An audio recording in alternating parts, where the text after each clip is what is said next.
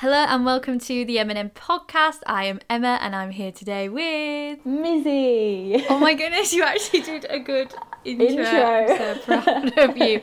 So today's episode we're gonna have a chat sort of about sustainability, but we were saying before that it's gonna be sort of a skim the surface everything sort of chat. So we're gonna be talking about plant-based eating, fast fashion, sort of how the pandemic has come into the sustainable movement and stuff like that. But yeah, it's going to be quite a broad chat, but I think that's Yeah. a good way to ease into it onto the podcast because there's Yes. ve- a lot of realms to sustainability and being eco-friendly, which we probably won't even get into today because I feel like Yeah.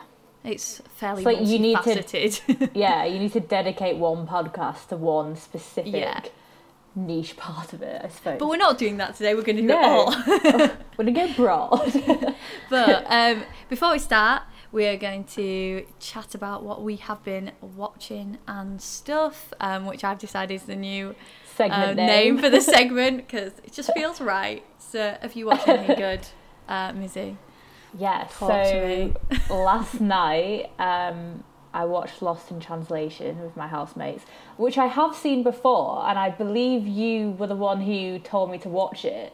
Mm. It, it was in sixth form, I, I think, and I think I hate. I didn't like it when I Yeah. first watched it. That actually rings a bell. You voicing a strong distaste. Yeah, which now back and I think that I was probably like on my phone or something and not really watching it. Disgraceful, I know. I'm sorry, but Second screening. yeah. That's a bit Hashtag media student. Um, but this time I, I was so surprised that I didn't like it before. I was like, Hmm.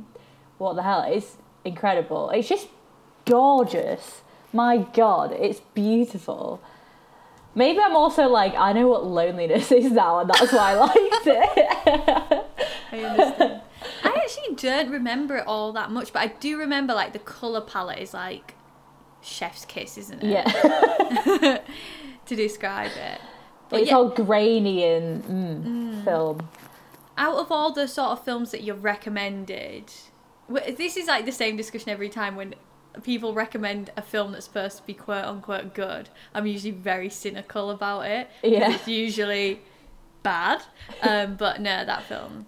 I seem to recall. I need to rewatch it. Yeah. Well, Sofia Coppola. We I don't actually know how you say the So is this uh, Coppola Coppola. Who knows? Fran? Oh my god, what's he called? Francis Ford's Coppola. Daughter. Her daughter. His daughter. Yeah. The Yeah. the relations. There are Yeah. relations between them. Well, um, she's got a new film coming out at the moment soon, I think, with Rashida she- Jones. Is she the director? Yeah. Yeah. Okay. Of Lost in Um, Translation. Yeah. Okay. Apparently, uh, my housemate Bronte was telling me that that film was. She used to be married to Spike Jonze, and that film was her reaction to the divorce or something. And then he. Have you heard of a film? It's called Her with Joaquin Phoenix. That was his reaction. That's just a little bit of insider gossip, apparently. It's like writing a breakup Bronte. song but making a breakup film. Yeah. I like Hundreds that of millions stuff, ploughed like- into your breakup. I love that. Yeah, that's fun though. Yeah, I think that's quite an interesting insight though, isn't it? Yeah. Do you like Hmm. a bit of contextual background? Yeah. A nice bit of an IMDb page. yeah. When I say contextual background, I'm like Wikipedia or Instagram. Yeah. I'm not deep diving. I'm not reading a book. But, Girl. Yeah. what have you been watching? The only thing that I've actually really watched this week since we've talked is was this. It's on Netflix and it's called Breaking the Bank. Uh, it's just like this British like comedy, which usually I'm on board with, but I've got to give this maybe like a six out of ten. The rating Oh. keeps on getting lower. It was all right. There was bits of it that were, you know, quite comical, and it it it had like a good message throughout because it was about sort of the fall of a bank, but it was a lot more. It wasn't like the Big Short or anything. It was like a lot more British than that. Um, it wasn't that intense, but it did sort of, you know, bring to light the um, sort of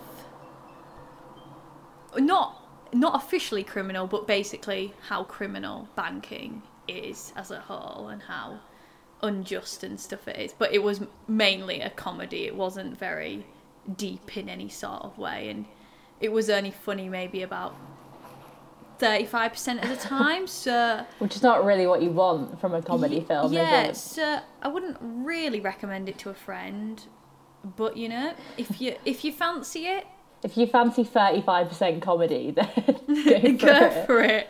and it's also about two hours long, so it's it's hefty.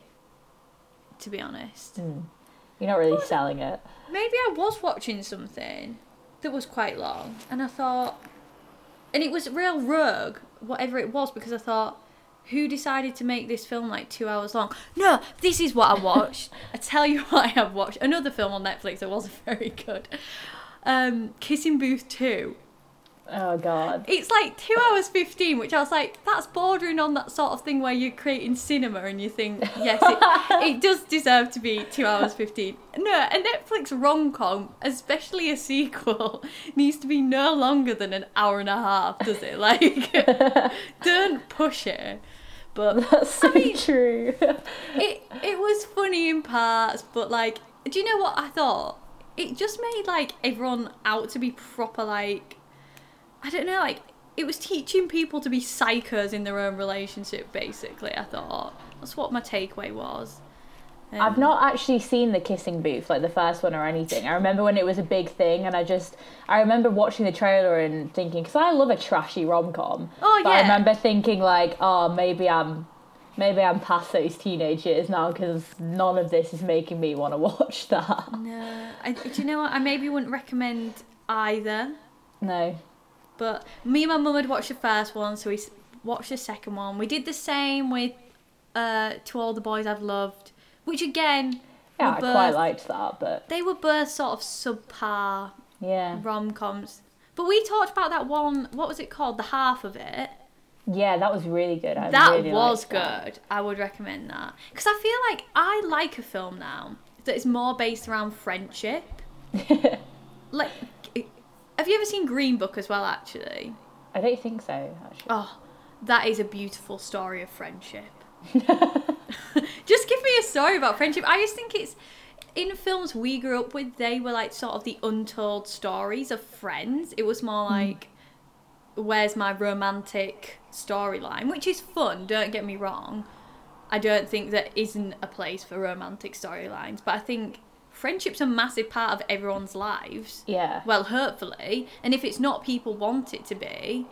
So, stories surrounding friendships are really important and really a lot of the time. Also, this Yeah. kind of constant thing with like romantic stories, like pushing that all the time, Mm. probably makes people feel quite inadequate a Yeah. lot. So let's get more friendship in there, Yeah. you know. yes, definitely. I feel like this segment just turned into what we would not recommend people watch. Just stay away from these things. yeah. Do you know what else I've thought I've watched actually recently? And this is a, a big recommend, and this is proper trash TV, but Hmm. you cannot love it. And that is The Voice Kids. Kids. Right. oh, honestly, it melts my heart every time. And these kids are phenomenal. Like they make the adults look like pure and utter shite. Like honestly, these kids are super duper talented, and the prize for the whole thing is goes towards like them going to a music school or something. Which I'm like, ah, that's such a Wholesome, lovely. Yeah, and just all the judges are real sweet, and every time they sing, like everyone's crying. it's a big emotional journey. Um, so yeah, if you want a bit of a cry and to bop along to some songs, I would definitely recommend The Voice Kids. Only The Voice Kids. I think the the normal voice is a bit too serious in it. yeah. I think the thing is as well when kids are on it, it's like they're excited about life. It's all still fun and games, but when you're adults, it's like they're all like, "This is my last chance to Make be a singer." break. And sing. yeah, and I'm like, "Oh God, this is like lurky depressing," because it is. Because they're like, if I don't do this, I'm gonna like do a job that I hate forever. Whereas the kids are like, "Oh my God, I love singing." Which is a bit more uplifting, you know, for your trash TV. So yeah, So I said I, I'd watch nothing, and then I've been like, actually, I've watched this. is uh, and this is I was mentioning this to Mizzy before. Last week I recommended a book, and I got the name wrong, and I kept on saying the wrong name, and I was listening to it back, and I was like, please be quiet, Emma. It's not called such. No, what did I say? It's called such a fun age, not such a young age. To clarify, so burn the other podcast because it was embarrassing that I just kept on saying it again and again and again when it was wrong. But yeah. Cancelled, am I right? Yeah, cancel me. Um, do you have any more recommendations or non-recommendations? Um, I don't think so. I actually haven't watched that much recently. I haven't had time. God. No, I don't feel like I've been watching much. Do you know what I've been doing? And this What? is bad. Been on my Instagram Explore page all the time, and what is on Instagram Explore is trash most of the time. Like I keep on getting pictures of Gigi and Zayn because their baby's coming soon. Always have something with Joe Jonas and um, Sophie Turner. It's, it's all the baby content. Yeah. Is what you're getting. Yeah.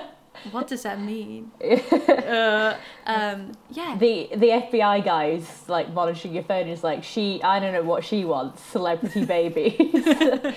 but yeah, so maybe I should stop doing that and actually consume some more um, inspiring and worthwhile content. Rewatch Lost in Translation. yes, I want to now. I bet it's on Film 4, actually. Because Yeah. isn't it a Film 4 film?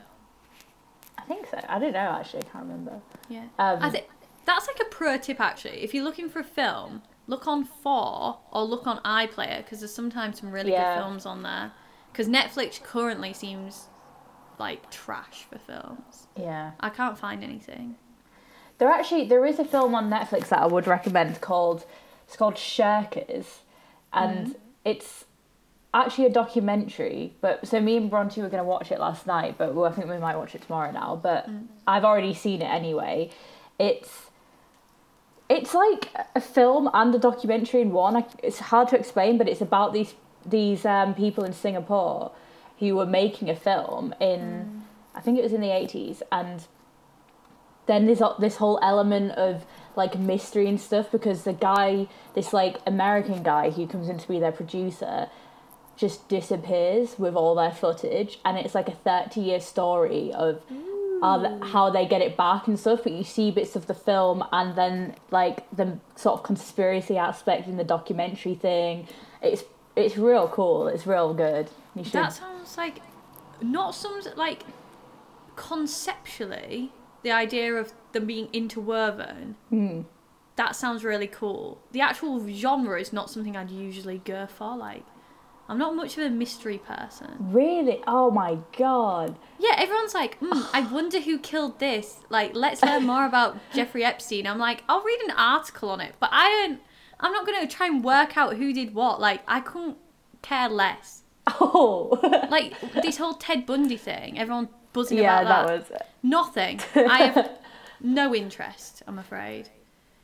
Uh, I'm I'm- basic and I love a good murder mystery, conspiracy. Is the government? What's the government doing to us? Kind of thing. UFOs. Inject it into my veins. Honestly, love it. like blood. right. Okay. I feel like we've gone off on one. Should we get on to our sustainability chat then, Mizzy? Yeah. So I thought we should sort of talk about how we both became well, you're vegan and I'm vegetarian. Hmm. So if you want to give a bit of backstory of how that came about when you started doing that kind of Right. Yeah. Um. So I actually my three year vegan anniversary um, came up on Sunday. Um, so that's my timeline. I was actually sick, on, not sick, but felt unwell on Sunday, so I didn't get to celebrate it with all the food I'd hoped I would, but alas. Um, but then for a year before that, I was vegetarian, and my reasons for going like vegetarian, and this is actually um, now I wouldn't it wouldn't have swayed me, but I don't know if you've ever seen Freelee the Banana Girl on YouTube. No. she used to basically she was like a proper militant vegan who actually gave people really unsound advice on things to eat. She basically just said like eat fruit all the time and you will be healthy which isn't a balanced diet. Um, and she proper like hated on other people etc and said like people had miscarriages because they weren't vegan. Stuff like, like publicly. And it was pretty like rough. But for some reason i was like hmm maybe she's got a point. point. And that is what turned me vegetarian I actually did not know that. Which Why, is- how did I not know that? very rogue because I think that whole thing was vastly unhealthy, and on reflection, it I I could have ended up down quite a like unhealthy path if I hadn't have been careful because a lot of the advice, especially in that community, because it was very much like a just eat plant like obviously I just eat plants. What I mean is just eat like uh, smoothies for every meal Yeah. Isn't really going to work for many people. How old were you when? I'll have In been sixth form, wasn't it? So, 17. I want to say 16, 17. Um, and then the year after, but the thing is, I never was like, I never had smoothies every day. Like, all I did at that point was cut out um, meat. Um, and I was eating quite a lot of like egg and stuff, whatever. But then I watched What the Health. Um, like a Yeah. year later, and that swayed me to go vegan. Which again, I think I've rewatched What the Health since, and actually, as a bit older, I think again I was quite naive. In the, I don't think that would sway me now to go vegan. However, I'm really happy in the decision to be vegan, or plant based. I feel is a more friendly term. Um, because I, again I think that documentary is it's on rewatching it's so biased but it's Yeah. good it's insightful and it is interesting but it needs to be taken with like a pinch of salt really um but yeah since then I have been vegan and I think it, my sort of journey in that is I w- when I think a lot of people go vegan super passionately which is great um, but you become a bit of an asshole and you're like why isn't everyone else vegan? Um, and now i'm a lot more chilled out. Like i, I really believe in how um, positive it can be for the environment for your health um, and for the animals. However i am not in the business of shoving it down other people's throats because i don't think that's a tactic that works, Works, yeah. no. Um, and I think it's I think I would hate if someone else did that to me and yeah I think I'm a, a I don't know I'm a lot more tolerant. I don't think I was ever like mad when people were sort of like I it grates a bit when people are like what do you eat? And I'm like I feel like that's just the most bizarre question because if you think about all the plants in the world and all the meals you eat there's like plenty that wouldn't have meat or dairy in it anyway. But people are like, Yeah. oh my god, what do you eat? And I'm like, should we just sit and use our brain power for a second and think of a few ideas? Because there's one or two things I can eat. Um, but no, I think I'm fairly tolerant in that Yeah. sense. I don't know why I went down that route. It's not really to do No, with that's it. good. No, I think I feel like there's a, a huge. Def- you get quite defensive about it because people. Yeah. I do have people like, oh, why'd you do this? And you just think, well, why? It's just a one choice like any other choice, isn't it? It's such a divisive topic for some reason sometimes. Like it very much feels like a one side or the other thing and it's just Hmm. not yeah, I, I doesn't need to find it really strange, this one, in the fact that it's not a. If I was going about and eating like pebbles, for example, like I would put you in a mental hospital. that's real that's rogue okay. and that's like adding something to the diet and if i said some to someone like oh come on we've all got to eat pebbles like obviously no but All right, all, Gwyneth Paltrow. all i'm saying is i'm not going to eat some of the stuff you eat yeah. it's not Yeah. like i'm suggesting everyone else eat something new and crazy and weird it's just like i'm just not going to eat a few of the things that you eat is that chill? And i'm going to eat some of the things you do eat because i know you eat chips. I know you eat rice etc um so yeah that baffles me because it's not like you're forcing something it's just you're just not doing something. Yeah. a lack of something riles a few people up, and that's a very stereotypical because not most people, especially now, are very um, chilled about it. If anything, quite interested about it because a lot more people are sort of on the side of flexitarian, aren't they? Yeah, exactly. what happened to your voice? Um, got a cough. so what what do you um consider yourself as, Mizzy, in terms of diet? Well, I'm a vegetarian. Um, although I'm trying to go vegan at the moment, but like slowly because I think that's the other thing is that people think that you it's like a snap decision and then one day you're a meat eater and the next day you're a vegan and that's just how it works. It's like it's fine to like do it slowly. Um, so I went vegetarian not long after you went vegetarian. I can't fully Yeah. remember, but I think I basically you said that you were doing it, and I just copied you. I guess. Trendsetter. I remember trying to do it when I was like fourteen or something, Mm. and I lasted literally about two weeks because yeah. my family were cooking a fry up, and I felt like FOMO or something. So Sniff like- that bacon. So I didn't even like bacon that much, but I was like, don't want to be missing out. so, you know, um, and that's interesting because when I did it then, it was really because of the animals. Like, I was, I wanted to be a vet when I was younger. I really like just loved animals so much, and that's why I wanted to do it. But now, when people ask me why I did it, I'm sort of just like, oh, it just was feels like it feels like not that much of a sacrifice for a good thing to do for a lot of things like Yeah. for the environment for your health for the animals like especially now having like it'll be like four years for me being vegetarian if it's three years Yeah. three years vegetarian one year no sorry one year vegetarian three years vegan for you Yeah. um like looking back i just i can't even remember what it tastes like and so then you can't really comprehend that, that it's that difficult to do even though you know that it actually now that i'm trying to do the vegan thing i know that it is quite difficult to do because i'm like i love cheese that is providing quite difficult for me to give up but um yeah so I think it that's quite interesting. The fact I'm like a big supporter of people as well who aren't full anything but are happy to integrate more plant-based whatever into Yeah. their diet because I think one that's great for everyone's health and two again it's really good for the planet.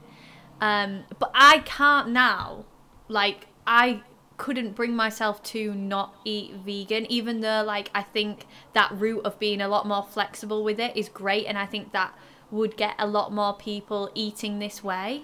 I personally Yeah. couldn't I don't think I could actually It's eat because- any of that now. Yeah. But we, it, it's not that's not attack an attack on anyone else. I just don't think I could now yeah after same. being this way. yeah it just it loses its appeal once you don't have it for a long Yeah. time and it would be the same with anything like i think if you gave up i don't know like if people gave up chocolate for years i don't think and you really really like that everybody loves that and if you gave it up they just do then you wouldn't you I think it's the consistency of having something that Yeah. reinforces that you like it. It's not what it actually is. Yeah, like the So- thought of drinking a glass of milk right now makes me want to gag. like I don't think I could do it. Well, I think that with like people always say in particular, they're like, "Oh, don't you just miss bacon though?" Like that always seems to be the one, and that is the one where I'm like, it smells like rotting flesh to me when you cook that. Out of anything else, like that makes me feel sick, and so um, but obviously when you eat it, it doesn't smell like that. But it's weird how that changes in your mind. Yeah. Um, but yeah, what you were saying about being flexitarian and stuff. I remember when I first when I first went vegetarian, my whole family were like meat eaters and stuff, and now uh, my twin brother is vegan. Um, he went vegan this year, like straight. I think he was vegetarian for maybe about six months, and then he went vegan, and then my the rest of my family are all flexitarians now, I suppose. They don't really eat that much meat at all. And it's not because of me, because they've actually done this since I've been at uni away from mm. them. It's just been a general kind of progression of, I think, how society's gone a bit, is that people don't feel the need to have it as much anymore. Yeah, I, I do. I sense since I started like being vegan a definite shift in sort of people's um, perception of it and how readily available plant-based vegan stuff is out and about. I think as well in restaurants there's a lot more options, but then a lot of options that are um, and it does depend where you are, like especially round here. Yorkshire area, there's maybe lesser. But if you get into a city, the options become it's less like this is vegan. It's more like this is a good option on the menu, and Yeah. it also is vegan. Because there's no reason why plant-based food can't taste in creds, and I've had some incredible plant-based meals. Yeah. Um, so yeah, I just think people are maybe realizing it, it's not such a big thing. But I do, there is also that um, there are ties to the word vegan. I think especially where people like my granddad said this morning. Actually, said I might. This is like what I get from my family most of the time. It's like I might go vegan, Emma. He obviously isn't going to go vegan. This was a jerk, and he went. He's like, but I might dye my hair red and get some nose piercings, um, because that's what he thinks like Yeah. a vegan is, like that hippie sort of thing. Whereas actually, all vegan is is what Which you're eating. in itself is quite stupid because you've been vegan for three years or whatever and you haven't dyed your hair red. You did get nose piercing once, but you don't have it yes, anymore. but that is being a teen, isn't it? Yeah, that yeah, that's being a teenager, not being a vegan. yeah.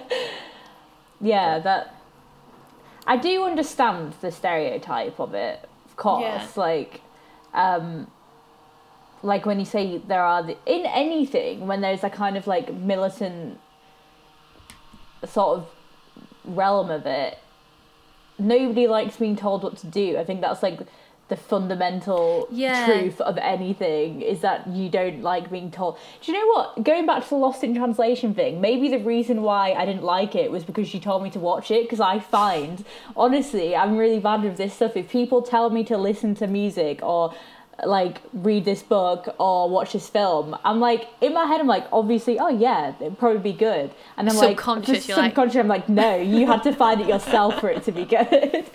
I, I don't take orders issue, from anyone. I hate authority. So, um, but this whole like flexitarianism thing, I, that's like, that's the future of it. Not being vegan yes. or vegetarian. Like that's what's important. And I think um, that for all things as well, though, not just vegan in any sense of sustainability, but probably other things as well. Being imperfect but trying yeah, is going to be the biggest thing, isn't it? yeah, because that's something that everybody can do. Yeah. it's like not everybody can be vegan or whatever. People have anemia, they have like health problems Yeah. related to the fact that they need to eat meat or whatever. Fine. And I think there are some accessibility issues as well, aren't there? It's expensive a lot of the time. I, Some I yeah, I don't think it is, but then I think it can be depending on what line of like where you sit economically. I do think it can be too expensive for some people, and especially like it's not going to ever be a worldwide thing because in third world countries, like that's not even a choice to be made. yeah. So it it isn't going to work for everyone, but there is a lot of privilege. But to be honest, actually, in those countries, they're probably doing far better things to protect the environment yeah, than we are. We're the ones pumping out all the Mm. Bad gases. and I don't just mean the farts. nice potty humour, like it. Um, one thing I did note down is I do think that that like any sort of um, and into like this sort of links with the whole accessibility things that when things become anything you can group, it sort of like calls to people who love like a good sort of cult like thing. So veganism becomes this like whole um like it's been the whole smoothie drinking for every um, meal of the day, or it becomes this um, middle class vegan cafe thing. Yeah. instead of just being what it is a healthy way to eat that can come in all these different forms and yeah, Yeah. i think as soon as people stop like trying to i don't know i guess it's when it becomes commercialized at any point is when the problems start arising when people want to make t-shirts out of it and all this whatever yeah. saying like vegan whatever that's not helpful really as much as yeah. you True. know, making it easy for people to access plant-based foods on like kind of the other hand though is that it's understandable why people go to that that sort of side of it because when you like when you've made a decision that does kind of change your the way you are living a lot mm. you obviously really do believe in it. And it can be frustrating not just in terms of this kind of stuff with veganism or whatever but anything. When you just want other people to believe it too and Yeah. you want them to get why you've done it. And so i can see why people go like full throttle like in your face about it Yeah. because they they're just trying to express how much they care about something but they're just the problem is that it doesn't translate like that unfortunately. Um and so that so the communication aspect of it is probably where it where most things need to change to be again communication. I love a good bit of communication. Me if you watched the last podcast then. Yeah um yeah because most people don't like being shouted at but it's No, just misplaced passion isn't it? That's all it is. But we were going to talk about a little bit with regard to sustainability and what's been happening at the moment with the global pandemic. Um, we were talking when I came home um, about how obviously this started from what somebody eating a bat or something.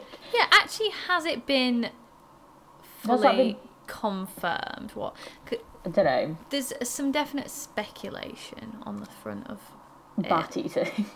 bat eating, bat pooing on fish market. well, oh, that is definitely something I've heard. Okay. Well, anyway, we know that there are some what we in our culture would consider be to be unusual to eat those animals, but then equally I guess you sort of like, well, why is it normal to eat cows and pigs, etc. in ours? Like that's just the only reason you think that's normal is because you do it kind of thing. Yeah. But um how how if the, if that is how it happens eating the bat or whatever and it's been transmitted via an animal there are a lot of diseases that you can get transmitted via an animal but also in terms of the way that we farm things I I was just saying before I, I pulled up an article on um, five modern diseases grown by factoring factory farming, and they include E. coli, MRSA. I can't say this one, but basically one and salmonella, which again mad cow, which I always remember that story we heard in sixth form about Yeah. mad cow. And then this one's really interesting. The last one they say is obesity because that is um, a disease basically a disease, and obviously that isn't spread by factory farming. you can't catch obesity.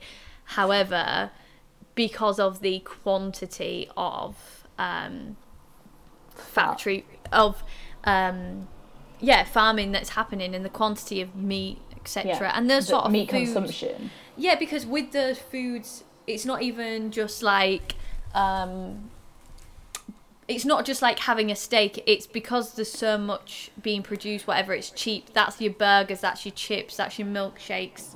I know that isn't all made in a well also I farm, remember but it just reading sort of that goes. red processed red meat is the same level of is it pronounced carcinogen i think Uh, yeah. of of like in terms of like being bad for your health is like cigarettes and stuff Yeah. This is the one thing I would be interested to learn more about, but I feel like Yeah. the information is really hard to find online because I don't know how true, not how true, but how much some of the facts from things like What the Health, etc., are facts that they've picked and like picked and chosen to Yeah. suit the argument they were going for, which is fair enough. But yeah, I would like to know, like, read a few different things to find out where that sort of stands Yeah. because I'm not 100% sure all of that is the only truth. No, of course, but I think it's pretty common known that if you have anything like excessively, then it's hmm. bad for you. Yeah. And red meat is one of those. Yeah. It's not just diseases in terms of like what you could catch from an animal though too. It's like the process of the actual farming is because of the quantity that they need to get out at the speed to cover the amount of consumption that people have for meat, the the farming is pretty despicable and Yeah. the conditions that the animals are in is just so tight and bad that they just have to spray them with things like antibiotics and to so that they don't get diseases. Mm. So and then things like that means that you're consuming whatever they're consuming kind of thing that you get it transferred to you. So that kind of I mean obviously this is just me saying this based on things that I've watched or read or whatever. So okay, disclaimer. It might I don't know if it's hundred percent true or whatever, but um, But from your own logic, when you think about it, you wouldn't. I don't. Anything else you like consumer eat, you wouldn't want to be on that scale because you know at that scale, things are never going to be done like with a great deal of care because it Yeah. goes past that, doesn't it? So even if these facts aren't 100% true, you can't see how it anyway it's like the most thoughtful process at all. Oh, you've got a big siren coming past. sorry. Like we're so far away from when you would say hunt for an animal or have a small farm where you would like in the past obviously they would have the cows and then you would have that for your Christmas dinner whatever. You'd know it would be Daisy the cow whatever. We're so far away from that that you the sort of supply chain of your food is so disconnected from what's on the plate yeah, it's hard to believe that it can be good practice because how can care be put in at that level it just Yeah. You can't see it happening can you and that's also like. Like you, we talk about in relevance, I guess, of like how it like transfers to us as well, and like what we're consuming. But on another level, it's not very great for the animals. I know that they're only breeding them to die anyway, but like the actual life that they have in that period is not very nice. yeah i think it's probably worse in america as well I'm, i Yeah. mean i'm sure in england there's some not great practices as well but yeah i think and it, Um. it probably it also it's so like um, multifaceted because it stems from our want for things that are um really take a whole process to make like it's it's a skilled thing to be a good farmer say if you're if you are a meat farmer like that's a whole skill unto itself and you can't produce that for the price people are wanting things for so that skill and that thoughtfulness is just there's no place for it there's no time for it. Yeah. it With this stuff, I think maybe it's good to recommend watching some things about it for people to yeah understand what it's like. Um, I, like- I think there's this film called uh, The Biggest Little Farm. So, according to Wikipedia, um, it's like this couple who they leave behind their life in LA and they start this um, farm. And it take over like seven years they transform it into a kind of very like biodiverse habitat. Um, but it's about how they um, like they went from quite like a the opposite kind of life to that and then went fully into bringing up a sustainable farm and the struggles that they've had with that because it's not just about like you can just say oh go we should farm things more sustainably but the farming things sustainably is good for the actual farmers themselves too because they're suffering under this regime of um, how we do like factory farming because like local farmers and things they can't keep up with that kind of stuff I actually remember hearing about. I remember Chris Evans talking about this on the radio show. So this is some time ago now, actually, and I never got around to watching it. But it is in. The, it's like that whole sort of. uh, You wouldn't call it artisan because it's not. it's farming, but that really localized sort of skills that people have and have taught through generations yeah being lost or not being needed anymore. Mm. like the love of like the earth and the farming and the animals and like Yeah. bringing that as like a proper like a, the connection to nature is not there anymore because I think, yeah, that's a really good point. Like the whole thing about farming is it's not just the outcome; it's having to work with Mother Nature basically yeah to create this. So it's it's like a much bigger thing, but yet all people are bothered about all because it, as soon as money is involved, which it always is, of course it is, things lose. I don't know. It It's just becomes about the end product. Yeah, and it becomes Yeah. less about how because the thing is like farming. It, it's not just what you're going to get at the end of this year. The land you've got has got to last for years and years and years. You've got to farm it in a way that it isn't going to be worthless in the next five years.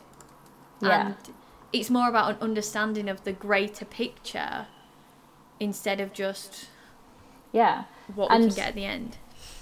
um so there was another documentary called sacred cow which is narrated by nick offerman Oh, nice. yeah so like liquid gold to your ears um he he's like a huge meat eater like a big advocate for meat eating. Mm. But he did this documentary that basically is not it's not telling people necessarily to go vegan or vegetarian. I think it tell is telling people to be more considerate of those things and maybe like consider what you're actually eating and get good local stuff and blah Yeah. blah blah but it's also about just advocating sustainable farming because if you love if you actually loved the meat you would love you would surely care about the way it got to you and the way Yeah. it, it you know um so I think that's those kind of documentaries compared to like What the Health and Cowspiracy and whatever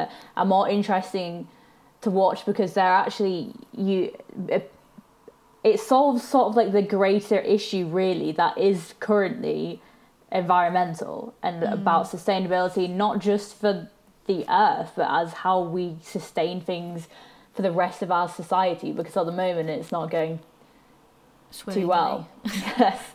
Um, and we need to do something about it. And that's one thing that that would work and would work for everybody in terms of their health. It would solve a lot of issues in one, which just being vegetarian or vegan individually doesn't. No, suppose. yeah.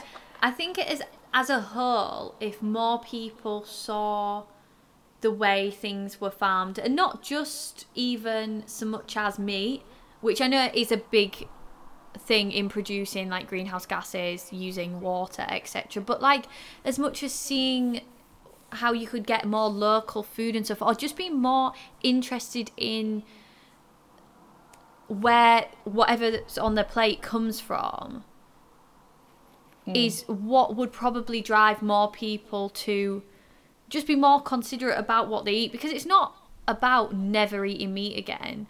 It's maybe just not eating meat as often or really choosing where your meat comes from and stuff like that. And Yeah. trying to eat season seasonally. Is that the word? Yeah. Looking for.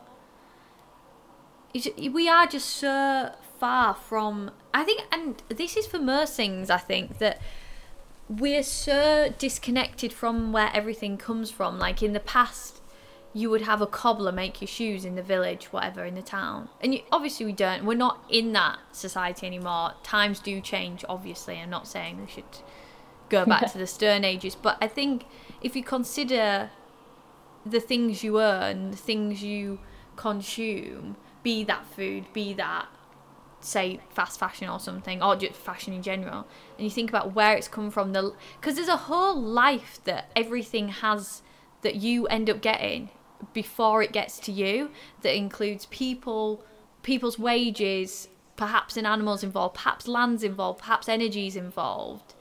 So everything has so many An more effect. facets than you just going to the shops and buying it. And I think Yeah. maybe I think just people seeing that and is probably the biggest game changer in that sense. I think that's something where people are starting to realize a bit on things like fast fashion or whatever.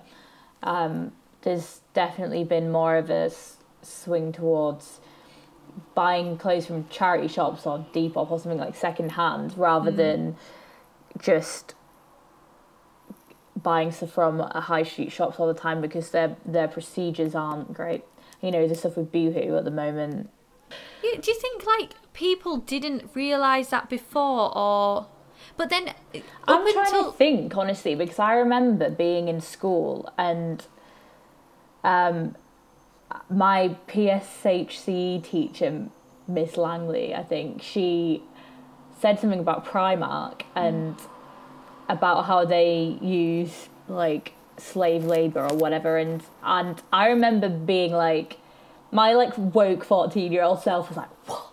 I can't believe this. Now it's mm. just like I'm boycotting it. And I remember all my friends being like oh my god can we just go to Primark Missy for God's sake you've been so annoying. But like and I felt proper like at that age I think you do really really like strongly like react to things. And I was like god I'm like I'm never stepping foot in there again. It's awful. But I think but I don't I didn't really have a conscious awareness of what of anything to do with like actual fast like the reason why they would even be using slave trade I don't think then. But everyone seemed to assume that Primark was that way, which I mean, I know they have sort of sort of tidied up their yeah outward appearance, but I don't think they have great ethical practices in general.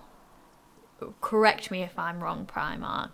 But like every other shop, people just continued shopping. I was doing the same. Hmm.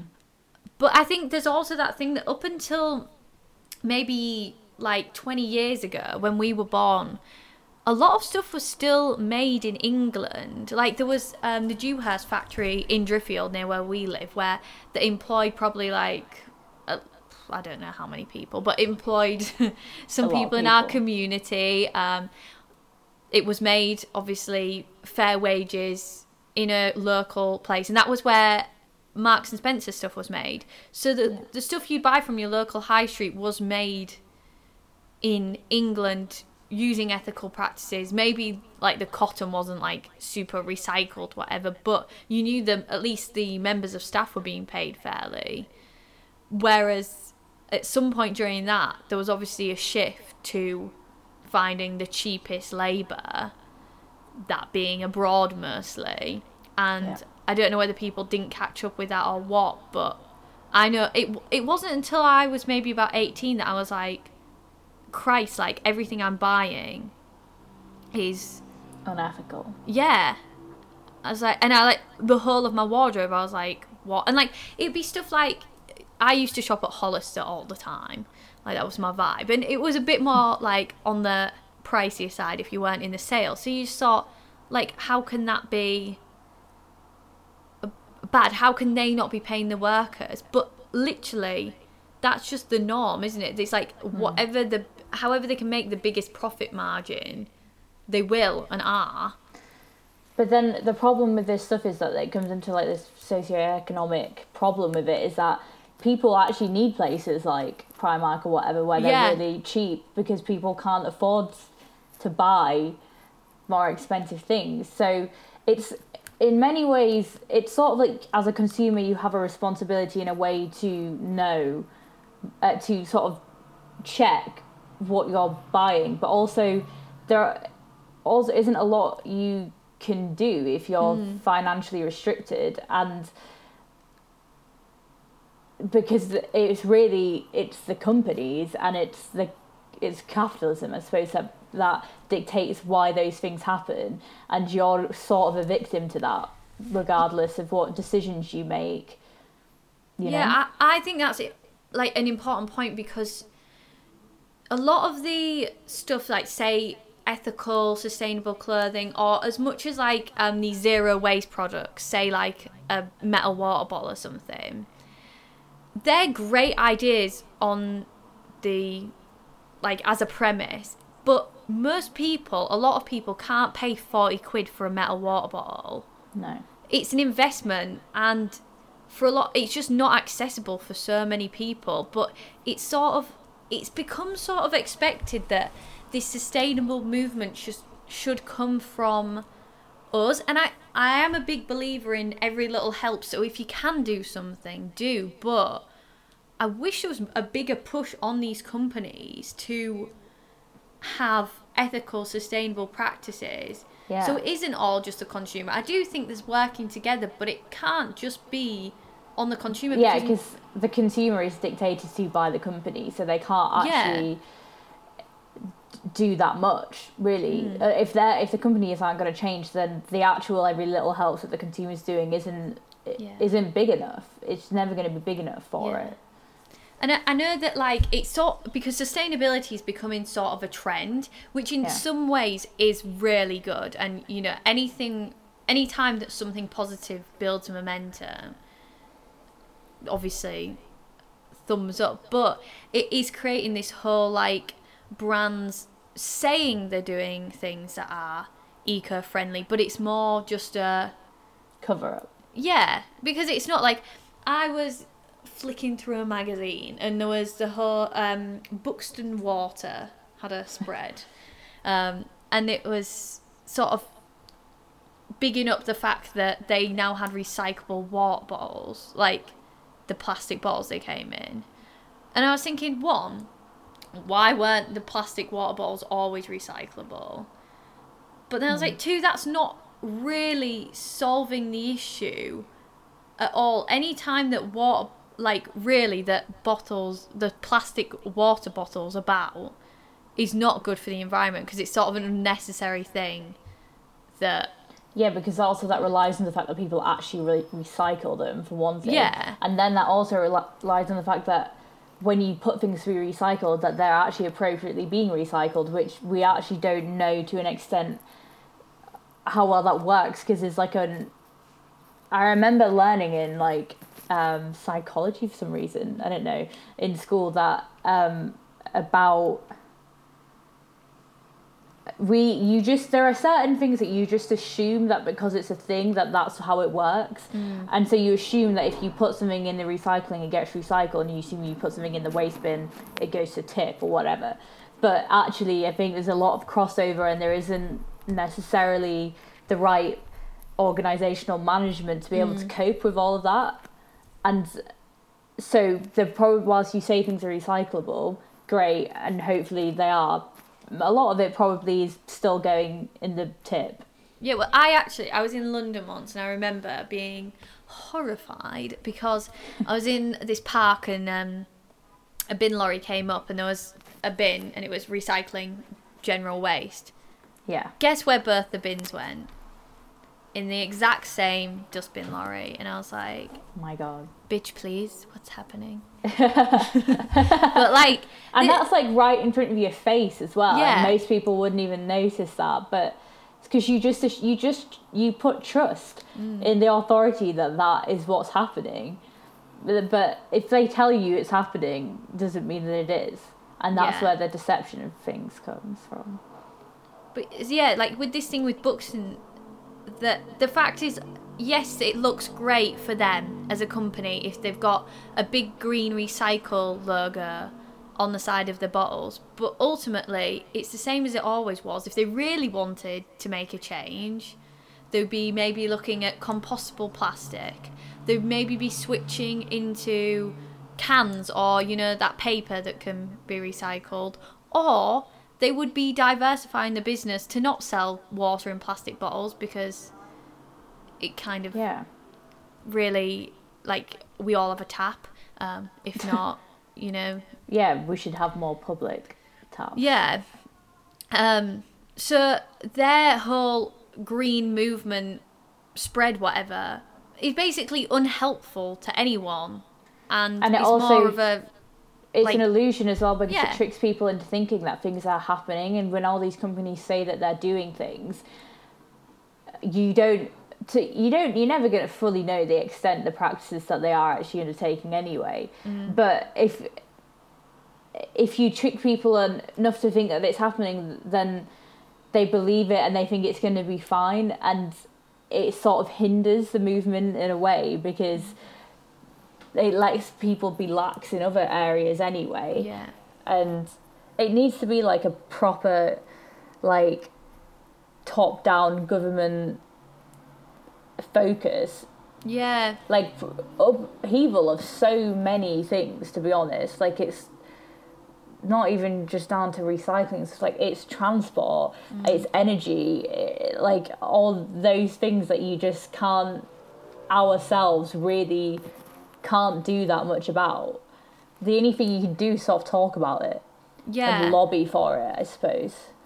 Yeah, and I think one thing that's quite seems quite sad right now is the fact that before the pandemic, all the climate strikes were really starting to get some momentum behind them. yeah It well, it felt that way. I don't know. It was getting some news coverage, but now it seems a less less of a conversation. Definitely in the news.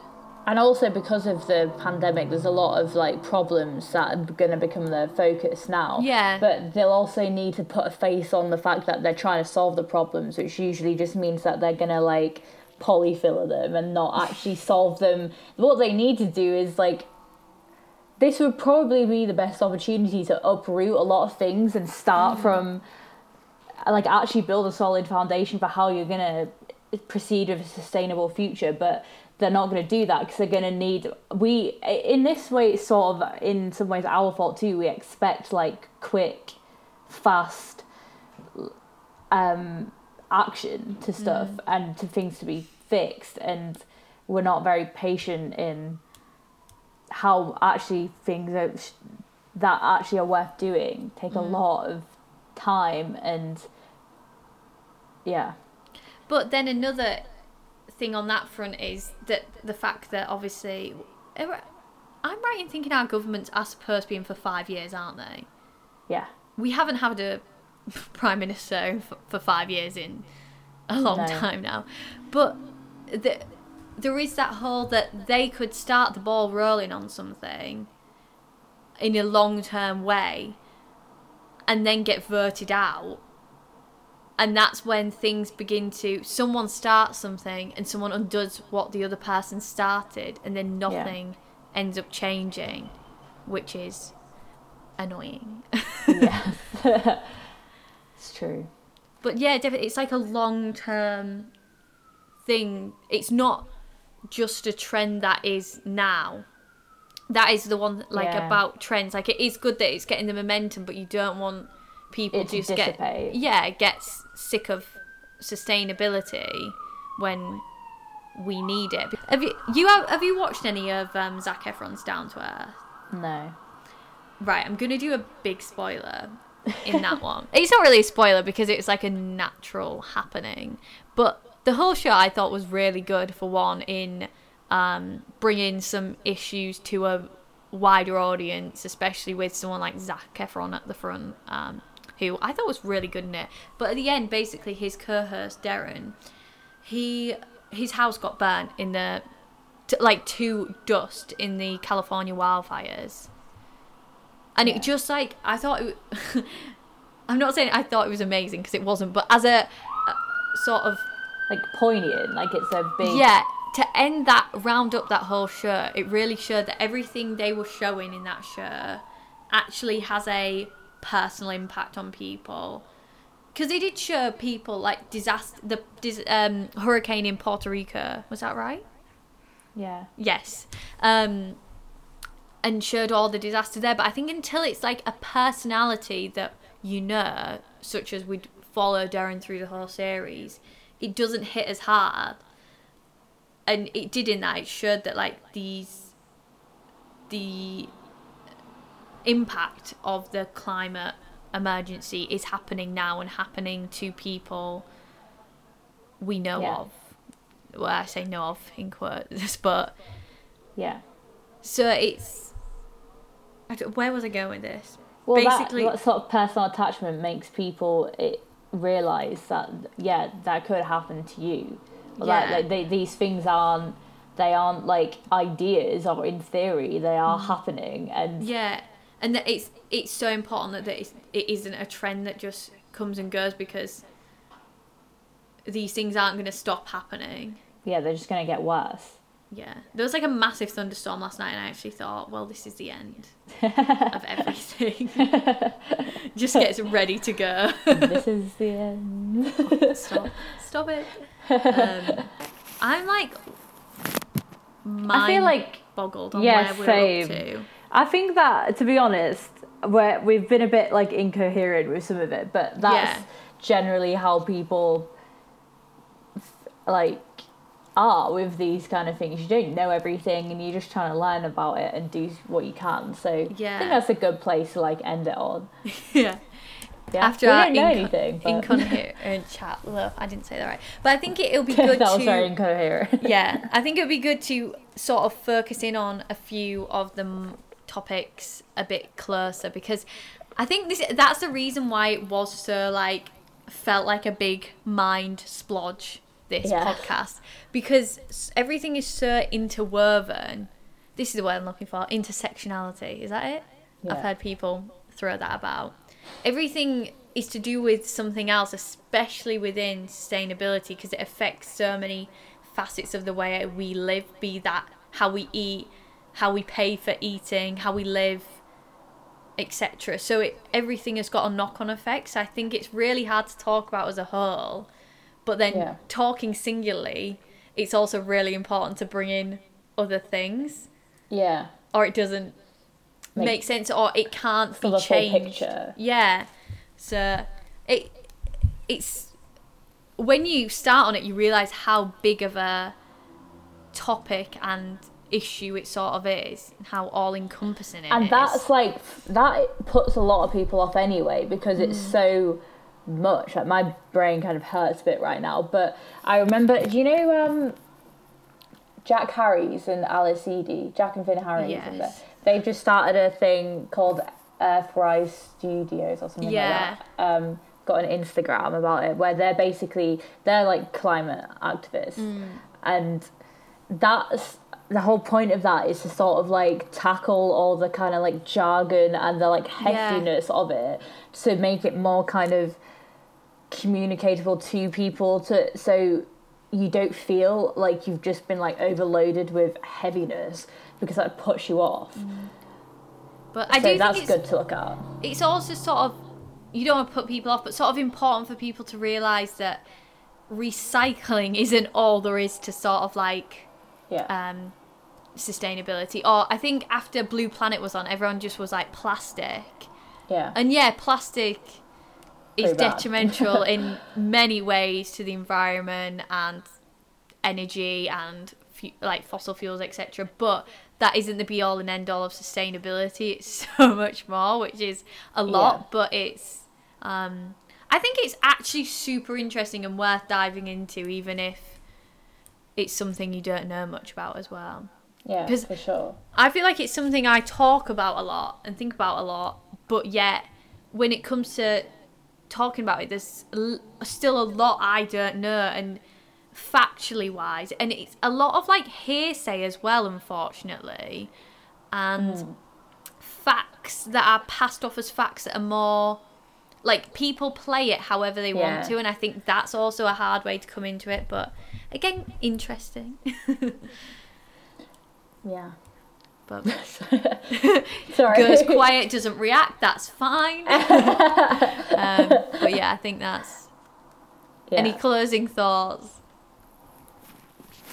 no. No, no thoughts. no thoughts anymore. Honestly, Brain I actually dead. think my brain's died a death from Yeah. that. But actually, I'm going to go and watch these documentaries on sustainability because I've been wanting to do that for a while anyway. Actually, where's that one? The the Big Little Farm is that what it's called? The What's biggest that little farm. Yeah. Um, I'm not sure to be honest. I should, I should probably find out. It would be good. Because Um, that sounds really good, and I think that will be quite wholesome as well. We know? love wholesome content. kill kill two birds with one stone. It's on Amazon Prime. Oh right. I think you have to buy it though. It's not on for free. Ugh. Yeah, mum. But it's seven ninety nine. Um,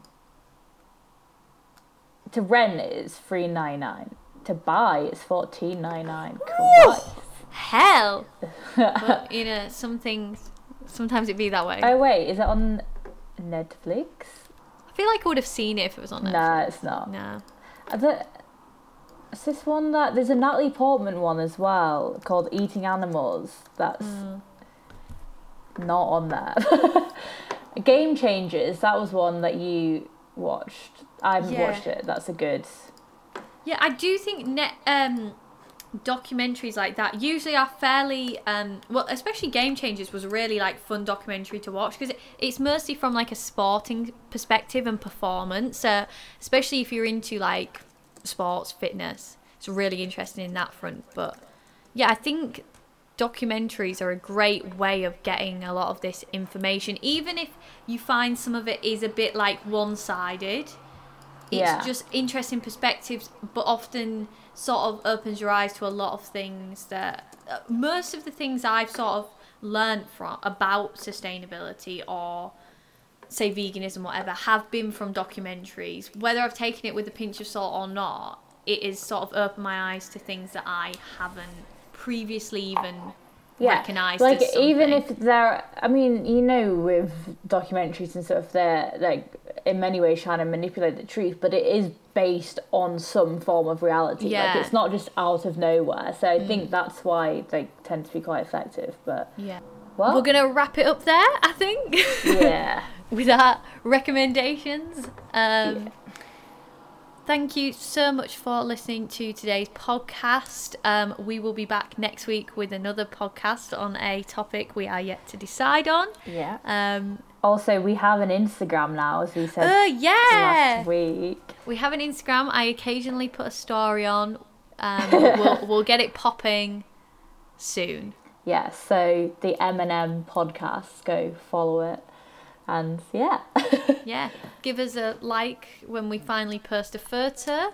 yeah, we haven't done that yet. But we will. Um, New Thanks to the again Instagram game, yeah. but Yes, we'll talk to you in next week's podcast. Goodbye. goodbye. Woo woo woo.